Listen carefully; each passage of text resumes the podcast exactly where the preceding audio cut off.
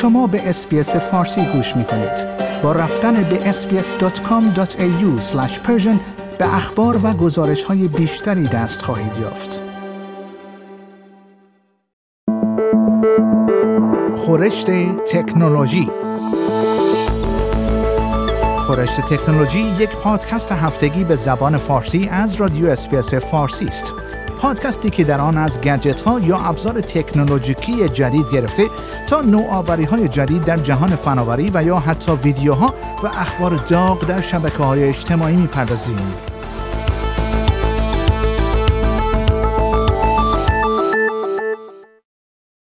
یک طراح بازی های رایانه‌ای و ویدیویی در ایالت نیو ساوت ولز یک بازی ویدیویی طراحی کرده است تا در مورد آتش سوزی های فصلی و عملیات امداد و نجات در این کشور اطلاع رسانی کند.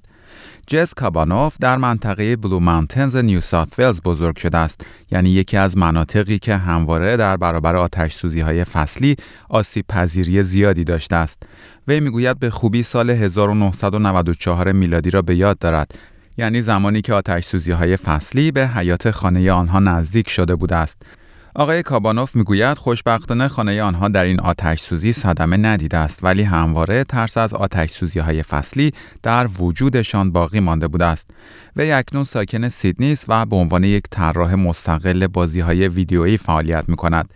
او می‌گوید پس از اینکه وسعت و شدت آتش سوزی های امسال را دیده است، تصمیم به ساخت یک بازی جدید با عنوان تاکتیک های نجات آتش سوزی های فصلی یا Bushfire Rescue Tactics کرده است تا هم برای قربانیان آتش سوزی های فصلی کمک های مالی جمع آوری کند و هم بتواند در مورد برنامه های سرویس حیات وحش، نجات و آموزش نیو ساوت ولز اطلاع رسانی کند. وی می‌گوید در این بازی روی تاکتیک های نجات جانوران از آتش سوزی های فصلی متمرکز شده است. و خبر بعد آتش سوزی های فصلی استرالیا و ایجاد وضعیت فاجعه بار در برخی از نقاط این کشور باعث شده است تا اخبار اطلاعات کذب زیادی در فضای مجازی منتشر شود. برخی تصاویر و نقشه های غیر واقعی در مورد آتش سوزی ها بخشی از محتوای کذبی هستند که به طور گسترده در رسانه های اجتماعی منتشر شدند. دکتر تیموتی گراهام از دانشگاه کوینزلند تحقیقی را در این خصوص انجام داده است و به بررسی 315 حساب در توییتر پرداخته است که مطالبی را با هشتگ آرسن امرجنسی منتشر می کردند. این بررسی نشان داد یک سوم از این حساب ها به طور خودکار و رباتیک این محتواها را در فضای مجازی منتشر می کردند. این به این معنی است که بسیاری از این مطالب توسط ها و ترول های اینترنتی منتشر شده است. یک تحقیق انجام شده توسط ABC هم حاکی از این است که در فضای مجازی تلاشهایی در جریان است تا این طور وانمود شود که بخش عمده آتش سوزی های فصلی استرالیا توسط افرادی ایجاد شده است که به طور عمدی بیشه ها و جنگل ها را با آتش کشیدند.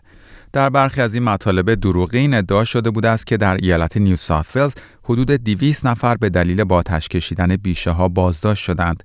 این در حالی است که شمار واقعی این افراد فقط 24 نفر بوده است و تنها برخی از آنها توانسته بودند تا آتش سوزی های بزرگ ایجاد کنند. در حالی که این مطالب عمدتا توسط حسابهای جلی تولید شدند، انتشار آنها تا حد زیادی توسط کاربران واقعی رسانه های اجتماعی صورت گرفته است. به همین دلیل از کاربران خواسته شده است پیش از به اشتراک گذاری مطالب تا حد ممکن از معتبر بودن منابع آنها اطمینان حاصل کنند.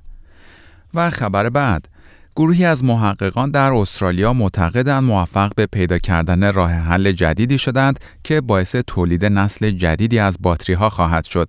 این پیشرفت جدید می تواند باعث ساخت باتری های گوشی های موبایلی شود که می توانند با یک بار شارژ تا چهار روز کار کنند. باتری های لیتیوم سولفور در تئوری می توانند تا 6 بار بیشتر از باتری های لیتیوم یون که در حال حاضر در گوشی های موبایل مورد استفاده قرار می گیرند انرژی ذخیره کنند. ولی همین قابلیت در ذخیره بیشتر انرژی می تواند باعث شود تا حجم بیشتری پیدا کنند و در نهایت بشکنند. حالا یک تحقیق بین المللی که در استرالیا انجام شده است راهی برای حل این مشکل پیدا کرده است. دکتر مهدخت شیبانی یکی از مهندسان دانشگاه مناش می‌گوید این تکنولوژی جدید احتمالا در ساخت نسل بعدی باتری ها مورد استفاده قرار خواهد گرفت. وی می‌گوید این پیشرفت جدید هم برای این گروه تحقیقاتی و هم برای صنایع باتری سازی جهان بسیار هیجان آور است. باتری های لیتیوم یون از جمله باتری هایی که در گوشی های موبایل شما وجود دارند زندگی مدرن را ممکن کردند ولی پیشرفت این تکنولوژی بسیار کند بوده است در طول دهه گذشته نرم افزارها و دوربین های گوشی های موبایل پیشرفت های زیادی داشتند. ولی این در حالی است که باتری اکثر گوشی های موبایل حد اکثر یک روز دوام می آورد باتری های لیتیوم یون مشکلات دیگری نیز دارند از جمله اینکه گران هستند و ممکن است منفجر شوند و یا کارایی خود را به مرور زمان از دست بدهند. دانشمندان برخی از ایرادها را تا حد زیادی از بین بردند ولی به نظر می رسد در این زمینه به حد اکثرهای ممکن دست پیدا کردند و نمی‌توان انتظار داشت این تکنولوژی پیشرفت‌های چندان دیگری در آینده داشته باشد. همچنین کوبالت ماده معدنی که در این باتری ها مورد استفاده قرار می گیرد عمدتا در کشور کنگو استخراج می شود یعنی جایی که از کودکان نیز برای استخراج معادن استفاده می شود اما باتری های جدید لیتیوم سولفور با استفاده از سولفور تولید خواهد شد که ماده ارزان است که به فراوانی یافت می شود.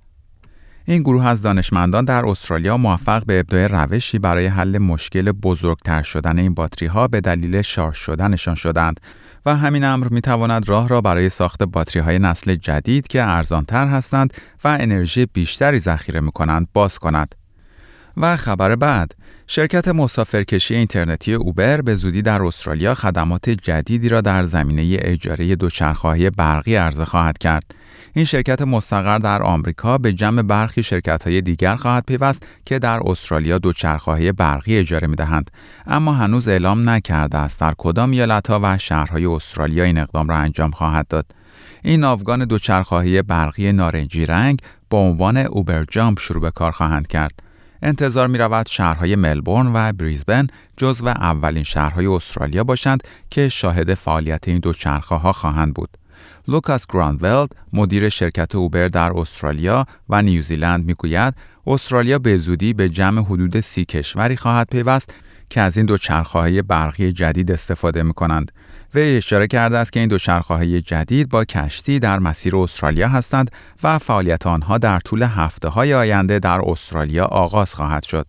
آقای گراندولد می‌گوید عرضه این دو های برقی نتیجه حدود ده سال تحقیق و توسعه است و این دو ها طوری طراحی شدند که برای استفاده در شهرها مناسب باشند. این دو های برقی سه دنده خواهند داشت و حد اکثر سرعت آنها به 25 کیلومتر در ساعت خواهد رسید.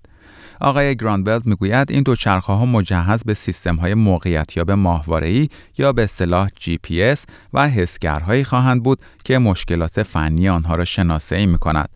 قرار است مکانیک های نیز در سطح شهر مدام در حال ارائه خدمات تعمیر و نگهداری به این دو چرخه ها باشند. در پایان برنامه خورشت تکنولوژی این هفته از شما دعوت می‌کنم برای تماشای برخی از ویدیوهای جالب در مورد تکنولوژی به صفحه اینترنتی برنامه فارسی رادیو اسپیس با آدرس sbs.com.au مراجعه فرمایید. شما همچنین می توانید پادکست های خورشت تکنولوژی را دانلود کنید و در هر زمانی که خواستید آنها را بشنوید. like، share، comment. SBS فارسی را در فیسبوک دنبال کنید.